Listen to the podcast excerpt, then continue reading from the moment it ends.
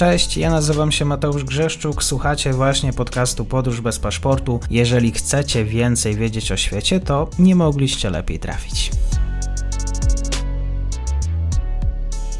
Dzień dobry Państwu, dzień dobry wszystkim słuchaczom. Ze mną jest po raz pierwszy dzisiaj na kanale Kamil Wawrzyczek, pasjonat Ameryki Łacińskiej, Wenezuela 24, strona na Facebooku do polubienia.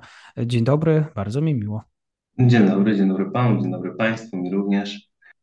Będziemy dzisiaj rozmawiać o kraju e, paradoksów, bo oczywiście o tym, że olbrzymie rezerwy ropy naftowej Wenezuela ma, to jedno, druga to jest trudna sytuacja gospodarcza, bo inflacja, o której też e, już rozmawiałem z ekspertami podczas poprzednich odcinków, rządzi Nicolas Maduro niepodzielnie nadal, z tym, że zastanawiające jest to, co się dzieje z wenezuelską opozycją.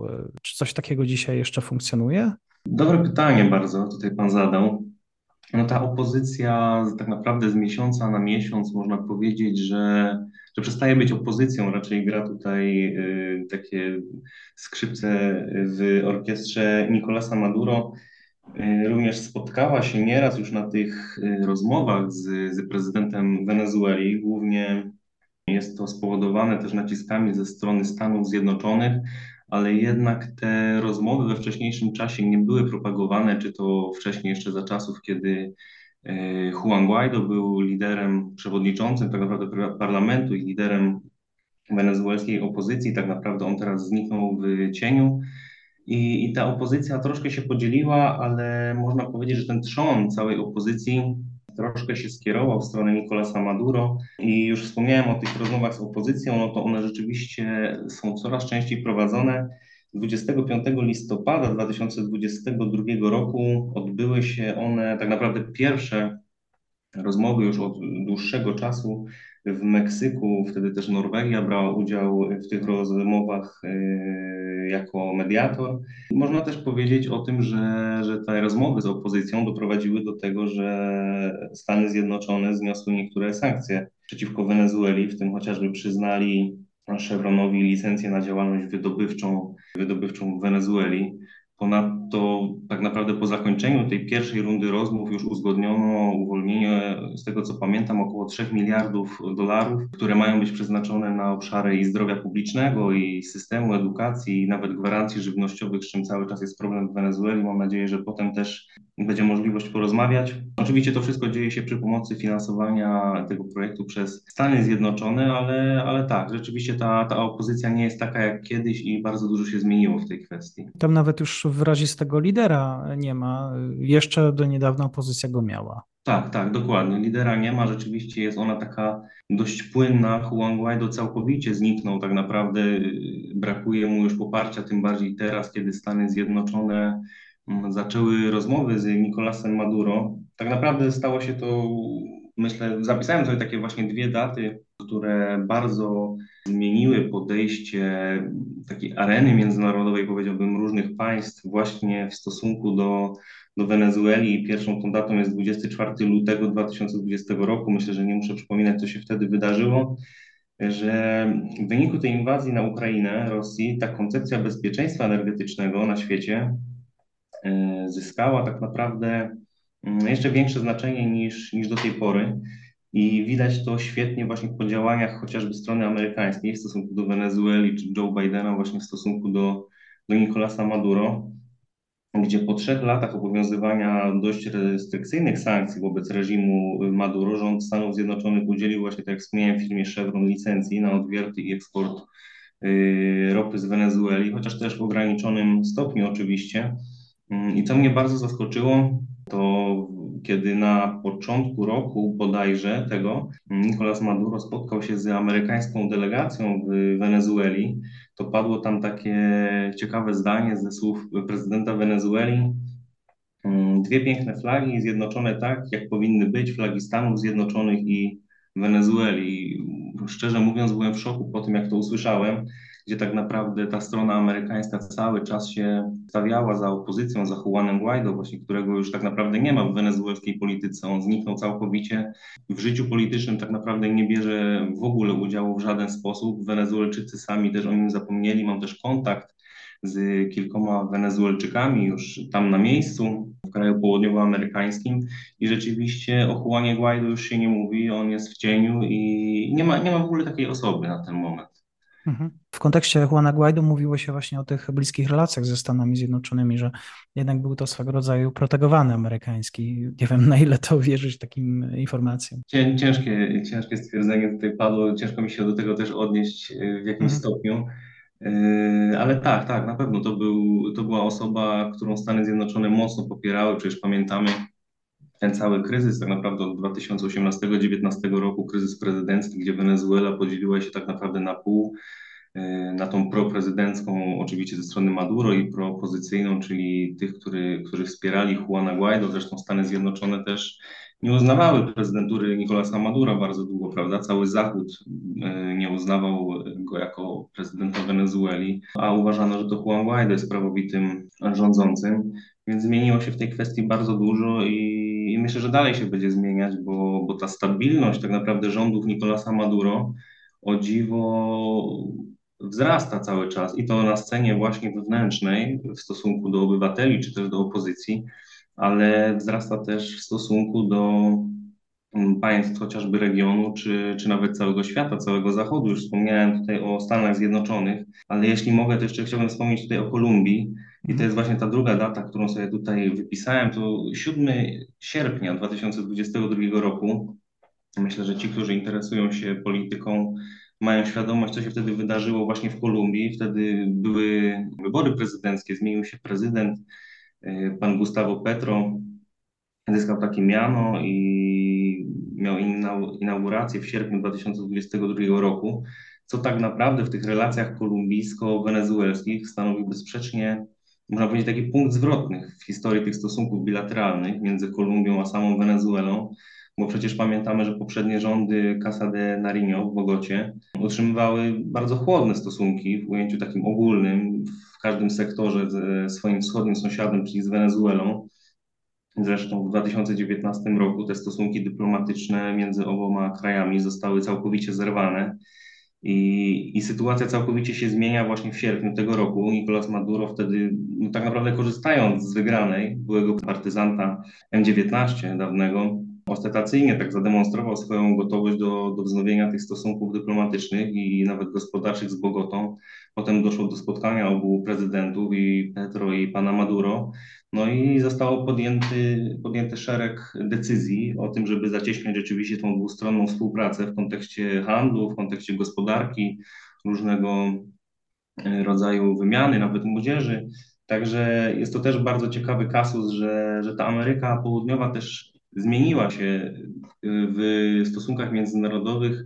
Istnieje takie stwierdzenie jak różowa fala, czyli że w Ameryce Południowej mamy skręt w stronę lewą, czyli lewica przejmuje, przejmuje rządy i, i to jest tak naprawdę woda na młyn dla prezydenta Wenezueli, żeby wyznawali te same wartości ideologiczne i też gospodarcze. Możemy zobaczyć sobie chociażby na Brazylię.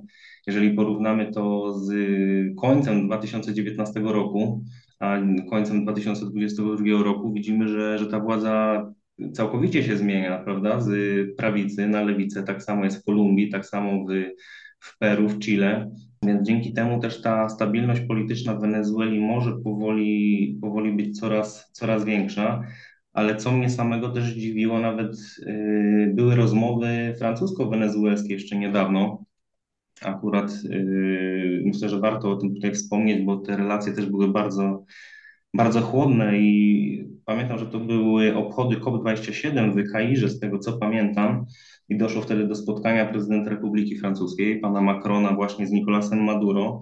I tam jasno prezydent Francji wyraził zamiar rozpoczęcia pracy bilateralnej w różnych sektorach, głównie energetycznym, co myślę też jest spowodowane właśnie sytuacją yy, z wojną na Ukrainie więc to też jest ciekawe. Widać y, też polepszenie stosunków z Hiszpanią, z Portugalią, Wenezueli. Oczywiście nie odnosi się to też do każdego państwa, bo musimy być świadomi tego, że, że Wenezuela dalej z niektórymi państwami Zachodu nie ma po drodze i taki ciekawy kasus, myślę, tutaj można wymienić, to jest Holandia, bo w ostatnim czasie te relacje holendersko-wenezuelskie bardzo się popsuły. Holandia zaczęła szkolić swoich żołnierzy na Curacao i Arubie dodatkowo. w obawie przed zagrożeniem ze strony Wenezueli, tak naprawdę przed zagrożeniem ataku wenezuelskiego na te wyspy, ponieważ Wenezuela od jakiegoś czasu już uważa, że te karaibskie wyspy nie należą właśnie do Królestwa Niderlandów, ale faktycznie do niej.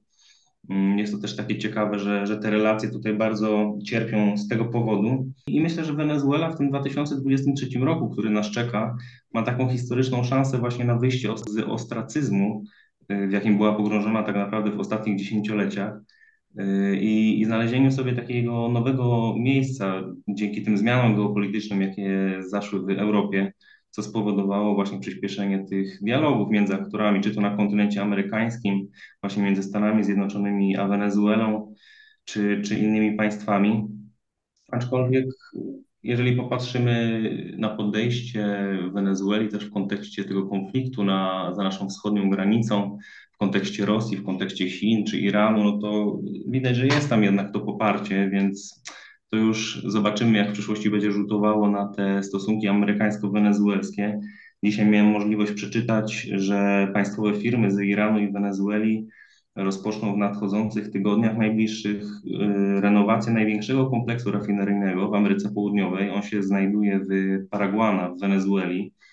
Y, chcą w ten sposób przywrócić zdolność destylacji ropy naftowej, czyli, czyli tak naprawdę zjawiska, z którym problem ma Wenezuela od od wielu, wielu lat. Dodatkowo w ostatnich dniach też zostało stworzone bezpośrednie połączenie żeglugowe między Wenezuelą a Iranem, co dla mnie samego dalej jakby potwierdza te zacieśnianie stosunków między oboma państwami i, i też jestem sam ciekawy, jak to, jak to będzie rzutować właśnie na stosunki amerykańsko-wenezuelskie.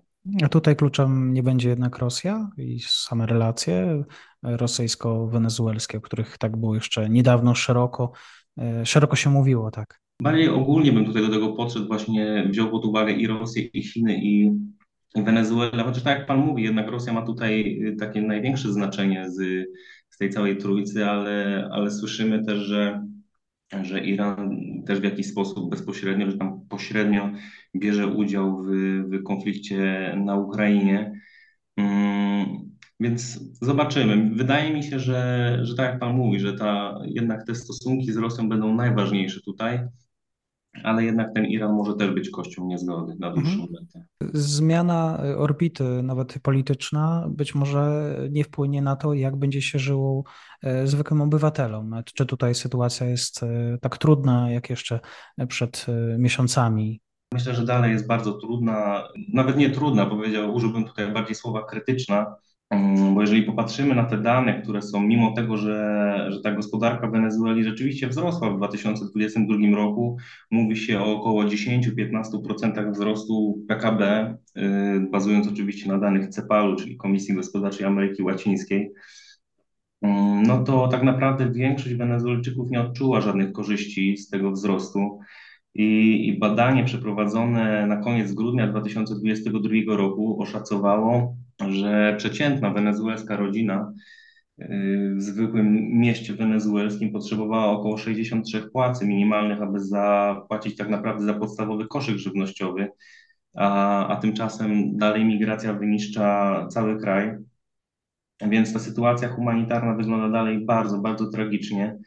Mm, tak samo wygląda to chociażby w wenezuelskiej służbie zdrowia, gdzie ta sytuacja w szpitalach jest, jest krytyczna i, i znacznie gorsza niż w tych nawet pozostałych sektorach, tych takich podstawowych potrzeb ludzkich. Tak samo źle wygląda dostęp do leków, nie wspominając już o samej żywności, bo jak spojrzymy na ostatni raport ONZ, to wynika z niego, że prawie 6,5 miliona ludzi w Wenezueli cierpi głód.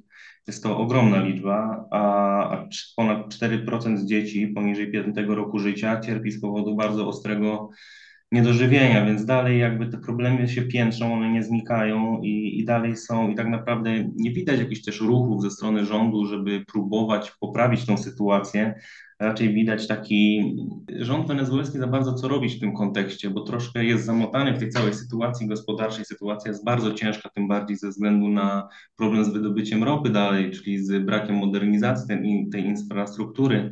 Wiem, że do Wenezueli y, wszystko jest tak naprawdę importowane, odkąd za czasów Hugo Chaveza Wenezuela postawiła całkowicie tylko i wyłącznie na eksport y, ropy naftowej i, i to właśnie od niej został uzależniony cały, cały budżet kraju. Ale wracając jeszcze do tej sytuacji humanitarnej, to, to warto się też pochylić nad prawami człowieka. One też się nie polepszyły same w sobie. Dzisiaj, z tego co wiem, rozpoczyna się 52. sesja Rady Praw Człowieka w Genewie. Ma być tam pod koniec marca bodajże omawiany, przeanalizowany cały ten kryzys wenezuelski oraz y, sytuacja w kontekście praw człowieka. Oczywiście Wenezuela z tych rozmów jest y, całkowicie wyrzucona. Oni mają tam tak naprawdę wstępu, nie będą mogli interweniować i mogą tylko brać udział w tych rozmowach jako tak zwane zainteresowane państwo, a nie jako członek Rady. Więc te prawa człowieka też są, też są łamane w Wenezueli tak naprawdę codziennie jest to bardzo dużym problemem. No i myślę, że taka jeszcze ciekawostka a propos tutaj takich sytuacji codziennej Wenezuelczyków to jest sam dostęp do paliw, bo wspomniał Pan tutaj na początku, że Wenezuela posiada właśnie największe pokłady ropy naftowej na świecie. Jest to oczywiście prawda. I, ale niestety w kraju brakuje paliwa, brakuje ropy naftowej. Y, są widziane ogromne kolejki do stacji benzynowych składające się nieraz z kilkudziesięciu aut, gdzie samochodów, gdzie tak naprawdę czeka się po kilka godzin na to, żeby zatankować y, auto, a, a niekoniecznie nawet się uda zatankować ten samochód, bo paliwa nie starcza po prostu. Y, byłem świadkiem tego, że są tworzone takie grupy na WhatsAppie dla kierowców, gdzie właściciele y, stacji benzynowych po prostu określają kto może przyjeżdżać w danym dniu na stację, a robi się to w taki sposób, że wybiera się garstkę samochodów, których na przykład rejestracja kończy się na jakąś literę alfabetu, na przykład na A i tylko samochody, których rejestracje kończą się na A mogą podjeżdżać pod stację benzynową, ponieważ tak są, tak są okrojone te pokłady paliwa w Wenezueli, więc sama sytuacja humanitarna i sytuacja zwykłego człowieka jest, jest dalej w, jest krytyczna. Dzisiaj na temat sytuacji politycznej i ekonomicznej Kamil Wawrzyczek, Wenezuela 24. Bardzo dziękuję za komentarz. Dziękuję bardzo. I to już koniec na dzisiaj. Zapraszam na profil podcastu Podróż bez paszportu na Facebooku, Instagramie i Twitterze. Zachęcam też do wsparcia mojej pracy na serwisie Patronite oraz Buy Coffee. Do usłyszenia.